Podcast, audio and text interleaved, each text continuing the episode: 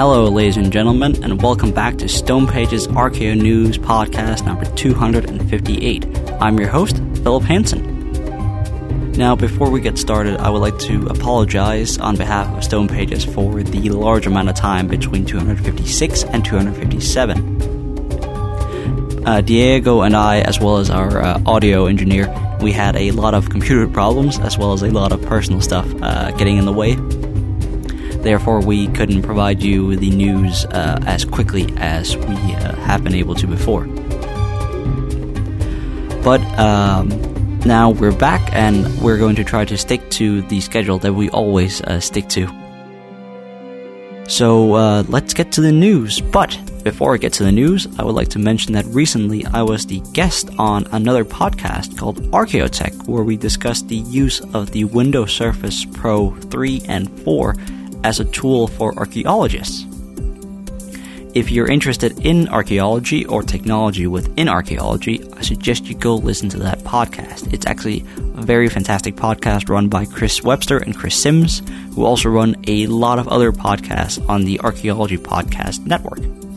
But without further ado, I say let's get to these stories.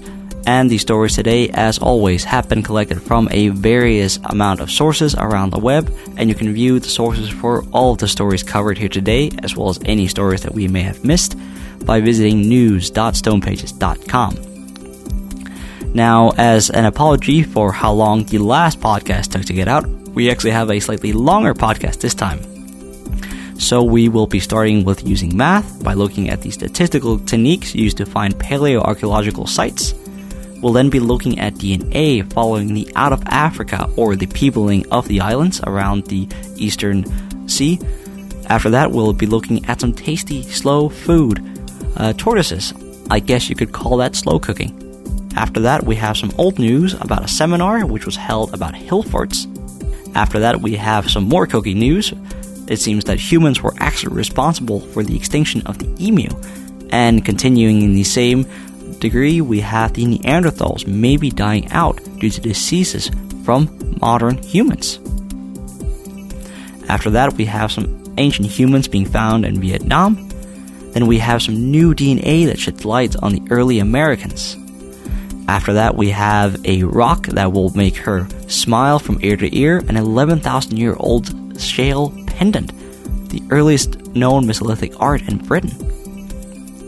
Then we have a 5,000 year old rock shrine discovered in Bulgaria. After that, we have some fossils from Spain, which is the earliest evidence of Neanderthals. Then we have a 3,000 year old bison hunting site found in Arizona, and finally, we will round off with an untouched Bronze Age burial mound discovered in England. I gotta say, with all of these stories about uh, Neanderthals, I'm actually kind of Neanderthaling for them. And now, with that uh, bad joke out of the way, let's get to it. All right, ladies and gentlemen, and now for the first story of today's podcast. We're actually not looking at megalithic monuments for once, nor anything related to Stonehenge. Instead, we'll actually be looking at the use of mathematics in archaeology, specifically from the United States. News specifically come from the commercial organization known as Logan Simpson, who not only specializes in landscape architecture and environmental services, but also employs archaeologists who carry out what is known as historic archaeology. Now, the archaeologist worked in an area of southern Nevada known as the Great Basin, which has 19 separate sites that date from the Paleoarchaic period that ranges from 10,000 BC to 5000 BC and marks the transition from the Pleistocene to the Holocene eras. Through the study of the already known sites from this area, as well as the use of a a statistical model known as predictive modeling, the archaeologists were actually able to identify new sites or at least predict where they might be found. Now, I can already hear you ask, what is predictive modeling? Or what does it do? And what it actually does is that it utilizes statistical data and then predicts outcomes. This has been successfully used to detect crime as well as identify criminals and also in a lot of other fields of study and it has also been used to cover uh, previously unknown human settlements in Wyoming. So this is actually not something uh, really new. It should be noted that the method is not perfect, as there was a spectacular failure back in 2008 uh, in the financial sector, as I'm sure that we're all aware. Now, Jesse Adams, who's the archaeological team leader for Logan Simpson, says that the Pleistocene Holocene transition is a fascinating yet underrepresented time period in the Great Basin. Through the creation and later revision of a predictive model using GIS technology, we are able to successfully identify archaeological sites from this time period on the landscape.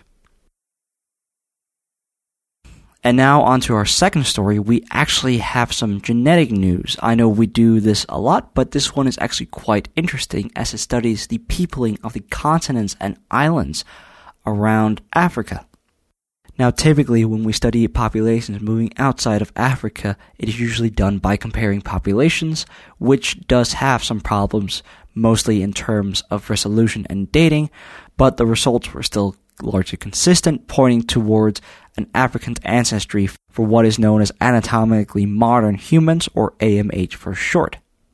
However, a new approach to studying migration, where the lineage of a people are studied rather than populations in itself, has actually revealed a lot of new details, among which is a detailed geography of the migrations, which revolutionizes our knowledge of how the peopling of the world occurred and actually gives a stronger basis for the idea that almost all species were replaced by these AMH.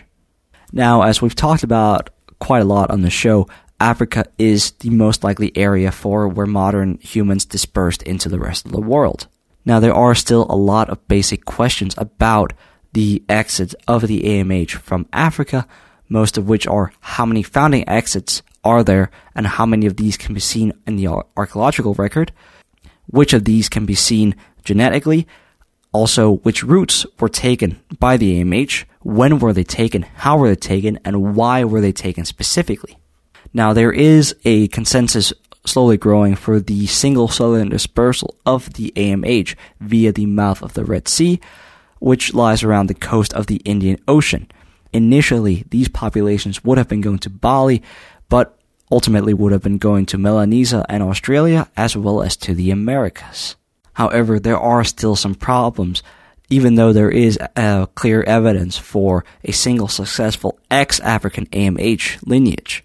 The big problem lies in the scenario which is described as both surprising and counterintuitive, namely in the fact that there is an absence of severe drift, meaning a single group would be expected to be involved in multiple founder lineages that would have spread to different Eurasian locations.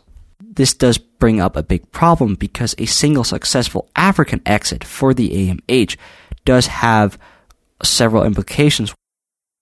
The simplest implication of this is that the number of possible routes taken by the AMH would have been severely decreased. This decreasing of routes also brings with it another question because then the new model for explaining this has to explain how both Europe and Asia could have been colonized from the same single exit group that came out of Africa. Now, while there may be a problem with using this new model, there is actually genetic evidence for this southern route being used, which would then take them across the mouth of the Red Sea. However, there is sadly a lack of dated archaeological evidence due to rising sea levels, which has drowned much of the coastal remains. Much of the relevant uh, datable archaeological material lies either on the Indian subcontinent or on the eastern side of the Indian Ocean. The first archaeological evidence of this seems to be from New Guinea, where the first occupation of the island has been radiocarbonated back to 49,000 BP. And now for a slightly shorter story, which might take a while because the subject of the story is so slow. Uh, the dietary preferences of prehistoric people in Israel. It has recently been discovered by researchers from Tel Aviv that tortoises were actually part of the prehistoric diet in a area known as the Qesem Caves, which lies 12 kilometers north of Tel Aviv. Here, human occupation was identified by the researchers back in 2010, which started some 400,000 years ago, with the actual occupation lasting 200,000 years. Now, as is expected of the people from the area, there was a tradition for capturing, cooking, and eating large game, as well as the vegetarian preferences of their diet. However, the researchers were also able to identify that tortoise was a large part of the dietary preference in this group. This is especially noteworthy as the turtles do not carry the same nutritional value as the larger game does, and actually takes more time to prepare as it does require a lot of effort to not only capture it but also to transport and prepare the tortoise itself. However, the actual preparation of the turtles themselves did vary somewhat. There were identified two main ways of how these turtles were prepared. It was either through one method, which was just to throw the turtle as it was in the shell on the fire, and the other way was to split the shell open with a knife and then cook the meat individually. Now, due to the fact that remains from the turtles were found throughout the cave, it is believed that the uh, turtles themselves were a substantial part of the diet for some 200,000 years of the occupation in the cave. Dr. Ruth Blasco, who is a leading member of the research team, says that in some cases in history, we know that slow moving animals like tortoises were used as preserved or canned food. Maybe the inhabitants of Qesem were simply maximizing their local resource. In any case, this discovery adds an important new dimension to the know how, capabilities, and perhaps taste preferences of these people. And now for our next story, I've made the executive decision to pick something shorter, seeing as our last story was quite long. Now, I am aware that uh, this story is actually old news by now, but I do make my living out of old news, so uh, here we go. The news are specifically on the seminar which will explore the ancient landscape of a hill fort in Wales. The area that is being discussed is the area known as Old Oswestry, which is the landscape surrounding an Iron Age hill fort in the Welsh Marches that lie near Oswestry in northwest Shropshire. The seminar itself is entitled A Wider Understanding of Old Oswestry and Its Setting, and is actually the second seminar uh, organized by the campaign group known as WHO, which is spelled H O O H apart from being an integral part of Knock Knock Jokes, WHO is actually also a group that is concerned with fighting uh, targeted development in the landscapes of ancient hill forts. The seminar was visited by a number of different speakers, one of which is Dr. Rachel Pope, who is from the University of Liverpool and is a specialist in hill forts and prehistory. She made the case that the setting of hill forts should actually be recognized as a heritage protection concern. One of the other speakers was Peter Reavill, whose presentation was on how the prehistoric finds from North Shropshire, which are reported by the Portable Antiquity Scheme, could reveal something about the county's wider archaeological landscape. One of the other speakers is David Matthews, who is a Hillfort researcher, and as part of his talk, he provided an analysis of the intervisible links and tribal connections that lie between Old uh, Oswestry and the Hillforts of the northern marches. Tim uh, Malim, who is a heritage planning expert, examined how the location, the ancient routes, and trading links help define the importance of uh, Old Street in the medieval period. And finally, there was a talk by Carolyn Melim, who actually asked whether archaeology can unlock the truth or fiction behind folk tales and legends of the landscape itself. And uh, sorry for uh, people who are listening to this that I kind of read up from the uh, story itself, but there wasn't really much to talk about. I'm actually kind of sad that I missed that talk. It would have been lovely to go and actually talk to some of these people and might have provided for um, some fun content for the uh, podcast. But uh, sadly, I think I was very busy then. And now for our next story, we learn that humans were actually responsible for the extinction of the emu ancestor which is nice knowing that Australia is full of animals which seem deemed to only just want to kill us, that for once we actually got there first. This comes as the result of a study done by a team of archaeologists from the University of Colorado at Boulder, which lies in the US, and they have been investigating uh, some of the reasons why the giant flightless ancestor to the emu may have been driven to extinction. The bird in question that they have been studying is called Genyornis newtoni, which grew to over 2 meters in height and weighed in at around 220 to 240 kilos. The bird itself seems to have roamed Australia somewhere around 50,000 years ago, which is roughly contemporary with the uh, early humans arriving to the continent. It appears that these early humans did like the taste of the uh, bird's eggs, which then played a significant part in the decline uh, of the species by restricting uh, its reproduction. Now, the evidence for this comes from a, a uh, series of analysis that was done by the archaeologists on the burnt eggshell fragments. The eggs were first dated using what is called optical stimulated luminescence dating, uh, which was then corroborated by radiocarbon dating. Now, after this dating, the scientists did further analysis on it, uh, studying the amino acid decomposition, which then proved that the eggs were not just burned by wildfires, but uh, the fire or whatever burned it was more concentrated and deliberate than just natural causes. Professor Gifford Miller, who is the associate director at Colorado University, is quoted saying, We consider this the first and only secure evidence that humans were directly preying on now extinct Australian megafauna. We have documented these characteristically burned Genyornis eggshells at more than 200 sites across the continent. And for our next story, we take a step back from killing animals and go back to what we're oh so good at as humans, historically anyways, which is killing each other. However, this time it is germ warfare we're talking about instead of just normal warfare, specifically diseases.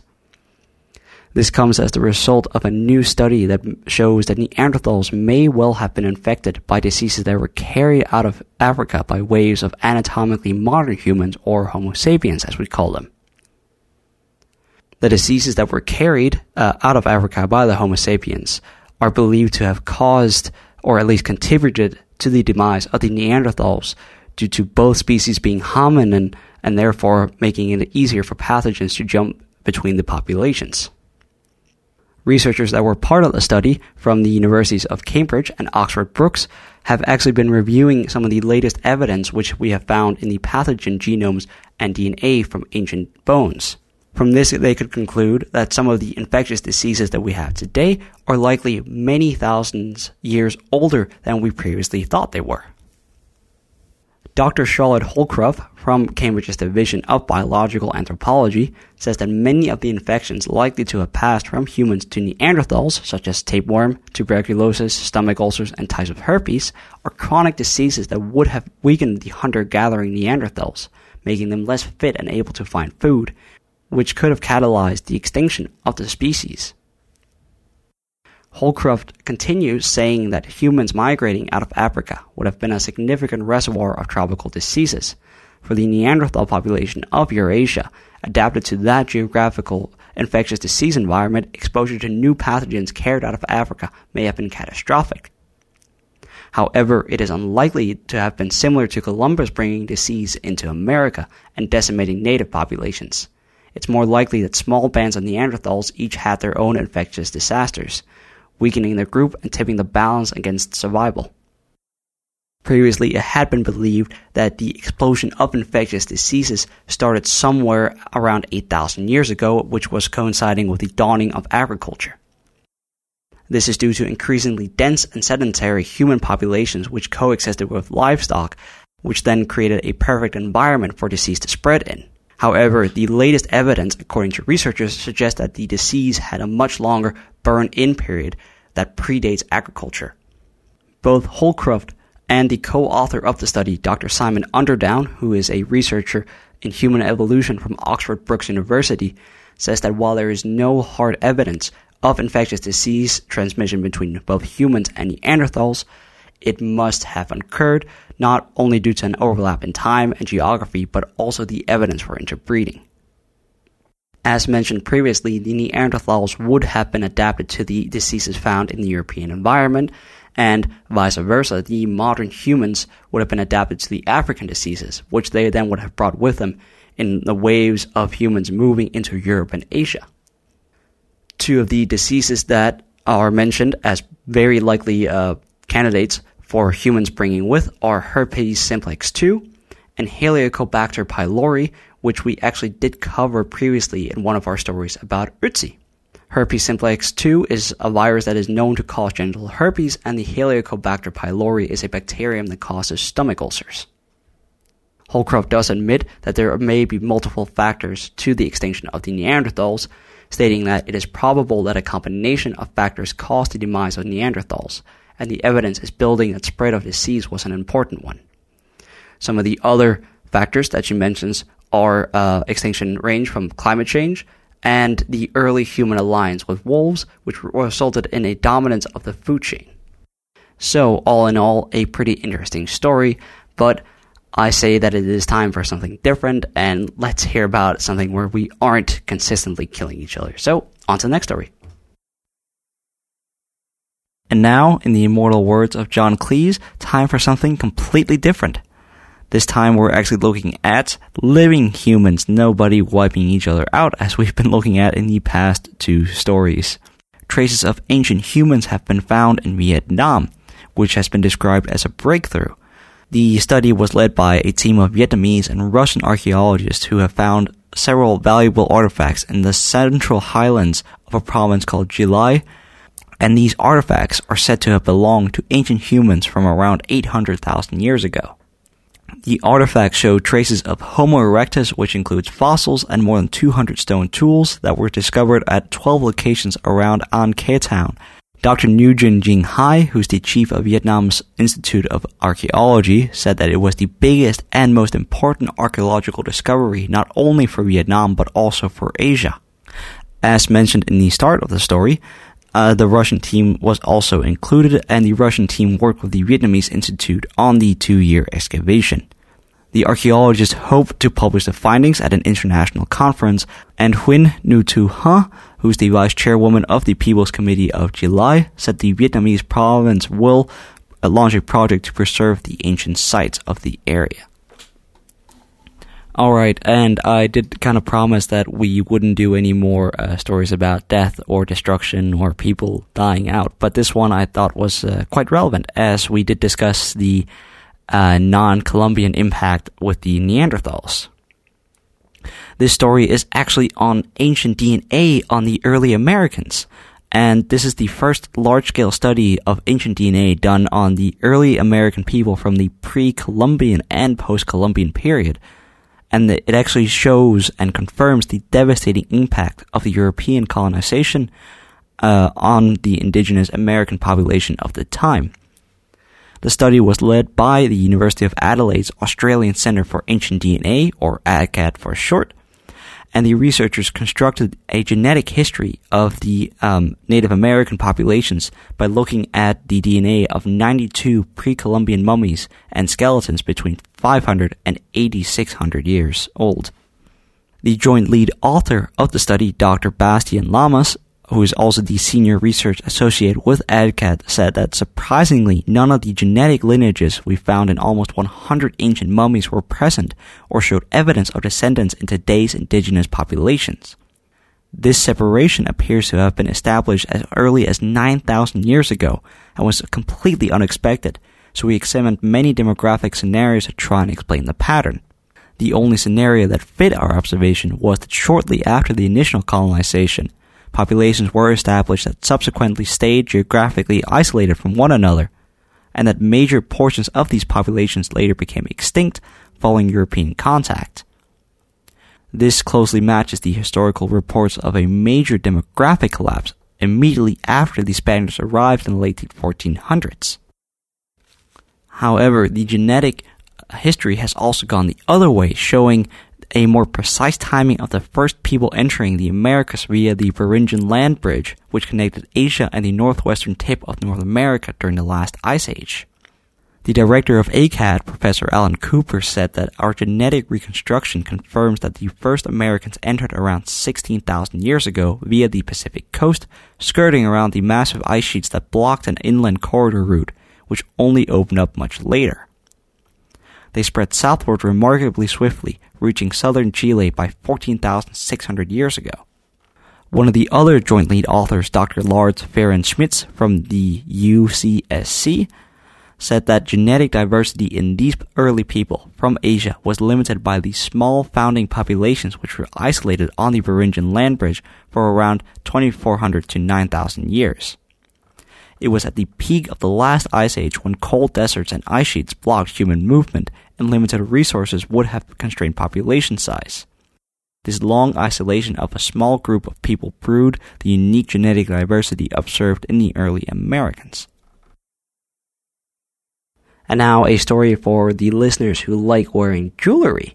This uh, uh this story comes to us from England, where an 11,000 year old pendant has been found, and it is the earliest known Mesolithic art in Britain.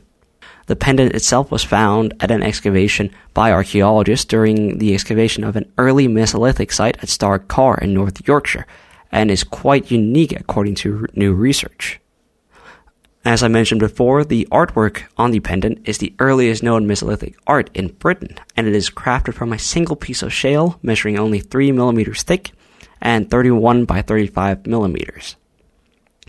As a whole, engraved motifs on a Mesolithic uh, pendant are extremely rare, but no other engraved pendants made of shale are known in Europe. It should be noted that when the archaeologists uncovered the pendant last year, the lines on the surface were barely visible.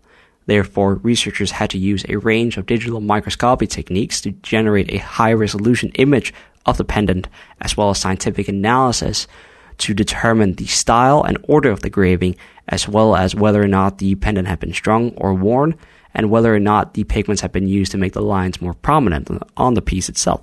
However, it should be noted that while shale beads, a piece of perforated amber, and two perforated animal teeth have been previously recovered from Star Carr, the piece of shale is the first perforated artifact with engraved designs that has been discovered on the site. Star Carr is located near what used to be a huge lake in the Mesolithic era, and the pendant was discovered in one of the lake edge deposits.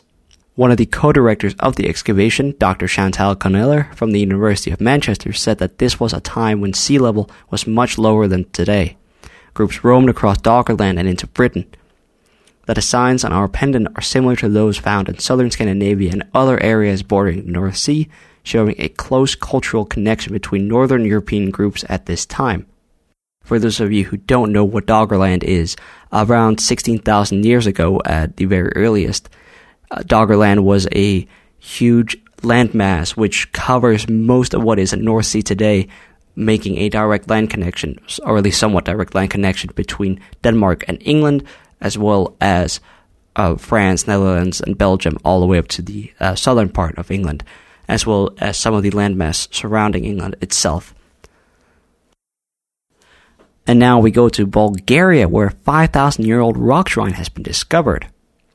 The shrine itself is actually known as Orlovi Skali or Eagle's Rock, and it's a beautiful rock formation that is located near the town of Sarnica in southern Bulgaria. As I mentioned before, the rock has been identified as a prehistoric rock shrine from the 4th millennia BCE and was accidentally discovered by a young photographer who discovered the huge human faces hewn into the rocks on the northern slopes of the Rhodope Mountains. This discovery was verified by Professor Anna Raduncheva and Associate Professor Stefanka Ivanova, two archaeologists from the National Institute and Museum of Archaeology of the Bulgarian Academy of Sciences, that is quite a mouthful. Both who specialize in the study of numerous rock shrines in Bulgaria's mountains. They believe that the natural rock formation was fashioned into the rock shrine that it is today by humans during the Copper Age, which lies between 3500 BC and 3000 BC. During the three day exploration of the area, the archaeologist and the photographer also made further discoveries, which was two more half face human profiles, one which appears to be a female and another one which appears to be male, though it is not as well preserved. Both faces measure up to 7 to 10 meters in height and stands between 30 to 40 meters above the ground.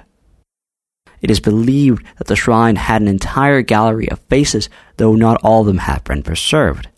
It is also worth noting that opposite the female profile, the photographer and the archaeologist found what appeared to be an altar or astronomical observatory that was hewn into the rocks, which resembles nearby altars that are well known at ancient shrines. Raduncheva has actually studied prehistoric rock shrines in Bulgaria for several decades, even as part of international teams. And Raduncheva says that the culture's pantheon was based on the constellations and that all shrines were used as astronomical observatories. Both Ivanova and Radoncheva emphasized that the Eagle's Rocks formation was part of an entire system of a wholly prehistoric territory that stretched far along the northern ridges of the Rhodope Mountains. Raduncheva adding that the Holy Territory starts somewhere near Mount Kupina and goes along the entire ridge of the mountain. There are similar rock structures that were hewn there and which appear to be connected to the shrines at Eagle's Rock. Similar shrines can also be found in other mountains in Bulgaria, such as Sredna Gora Mountain and the Balkan Mountains. Alright, ladies and gentlemen, and now if you are getting tired of Neanderthal stories, I'm sorry, but here's another one. This one coming to us from Spain, so at least we have some nicer weather there. Uh, this is specifically focusing on fossils from Spain that show early genetic evidence of Neanderthals in the area. Now, previous analysis of the hominins from Cima de los Huesos, a cave site near Sierra Atapuerca in North Spain, show that the mitochondrial DNA of these hominins is closely related to Denisovans, which is an extinct relative of Neanderthals in Asia. This was slightly unexpected as the skeletal remains from the cave carry Neanderthal derived features. And therefore, researchers have been working on sequencing the nuclear DNA from the fossils from the cave and the results show that the Cima de los Huesos hominins were indeed early Neanderthals. This also does answer some other questions, seeing as until now it has been unclear how the 28 individuals from the cave were related to Neanderthals and Denisovans. Matthias Meyer of the Max Planck Institute for Evolutionary Anthropology said that the Cima de los Huesos is currently the only non-permafrost site that allows us to study DNA sequences from the Middle Pleistocene, the time period preceding 125,000 years ago.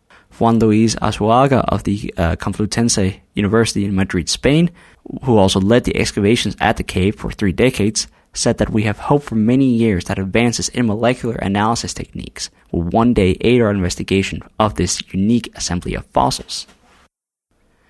Now, the nuclear DNA sequences recovered from two specimens show that they are indeed from the Neanderthal evolutionary lineage and are more closely related to the Neanderthals than to the Denisovans. This then could be an indication that the population divergence between Denisovans and Neanderthals had already occurred when the Cima de los Huesos hominins lived.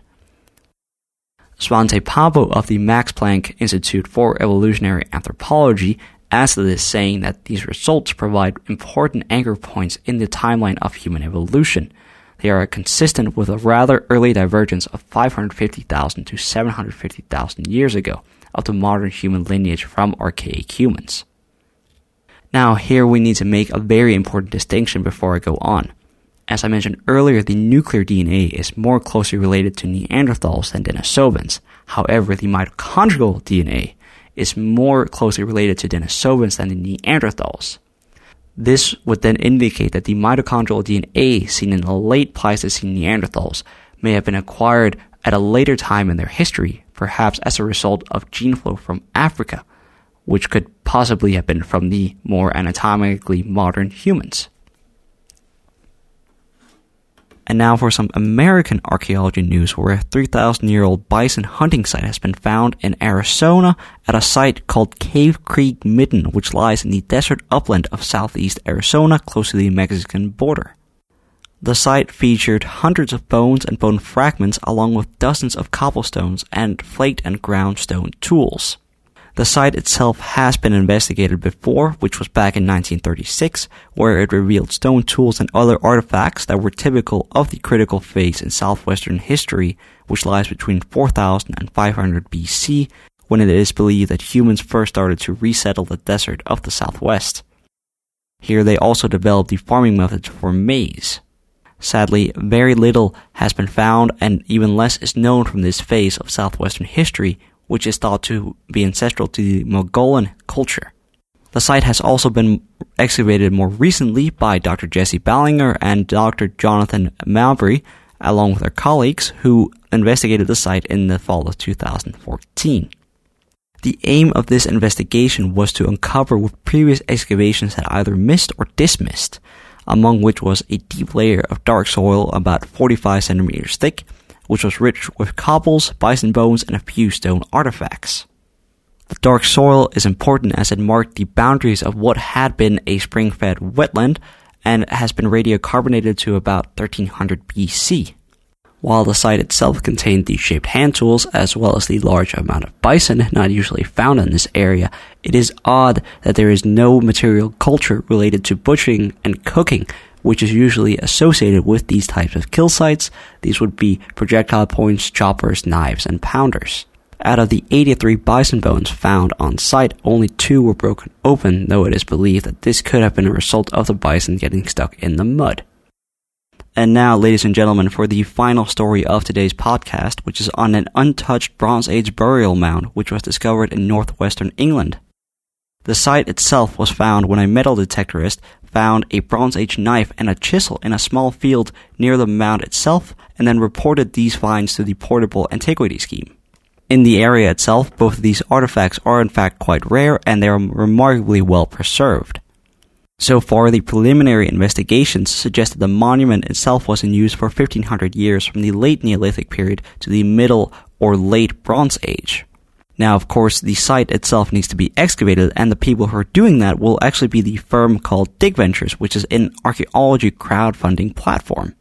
They have launched a campaign to excavate the rare, unexplored Bronze Age mound, which will be the first time a scientific excavation has been carried out on undisturbed burial mound from the Bronze Age period in the region itself in over 50 years. People who support the project will get exclusive access to the digital data, get training by recognized experts, as well as a chance to dig on the site, where the excavation is set to be from the 4th to the 7th of July. A seaside pop-up museum will also broadcast the excavation live and also display the finds to the public itself. For those of you who don't know about Dig Ventures, they are a excellent group for archaeology. They do a lot of stuff concerning not only preserving finds but also making all the finds available to the public and they do a lot of outreach and crowdfunding for excavations. One of their most recent ones, which I actually believe they hit the goal for, was the excavation of a Lindisfarne, which will also be taking place during the summer. Alright, ladies and gentlemen, and now with that last story, I would like to say thank you for listening to today's podcast. If you can't get enough of me, as I mentioned in the start of the podcast, you can go to the Archaeotech podcast and listen to number 28, where I was the guest host along with Chris Webster and Chris Sims. So if you're tired of listening to me talk to myself for 30 minutes, you can go there and listen to me talk to two other people for 30 minutes instead. Now, as always, for any stories that we missed or maybe any other facts that we missed in the stories, you can always go to news.stonepages.com and look at all of the stories as well as the sources for each of the stories. If you can't get enough of us on news.stonepages.com, you can always follow us on Twitter using the Twitter handle at stonepages. And now, without further ado, I do believe it's time to say goodbye and have a great one. See you next time.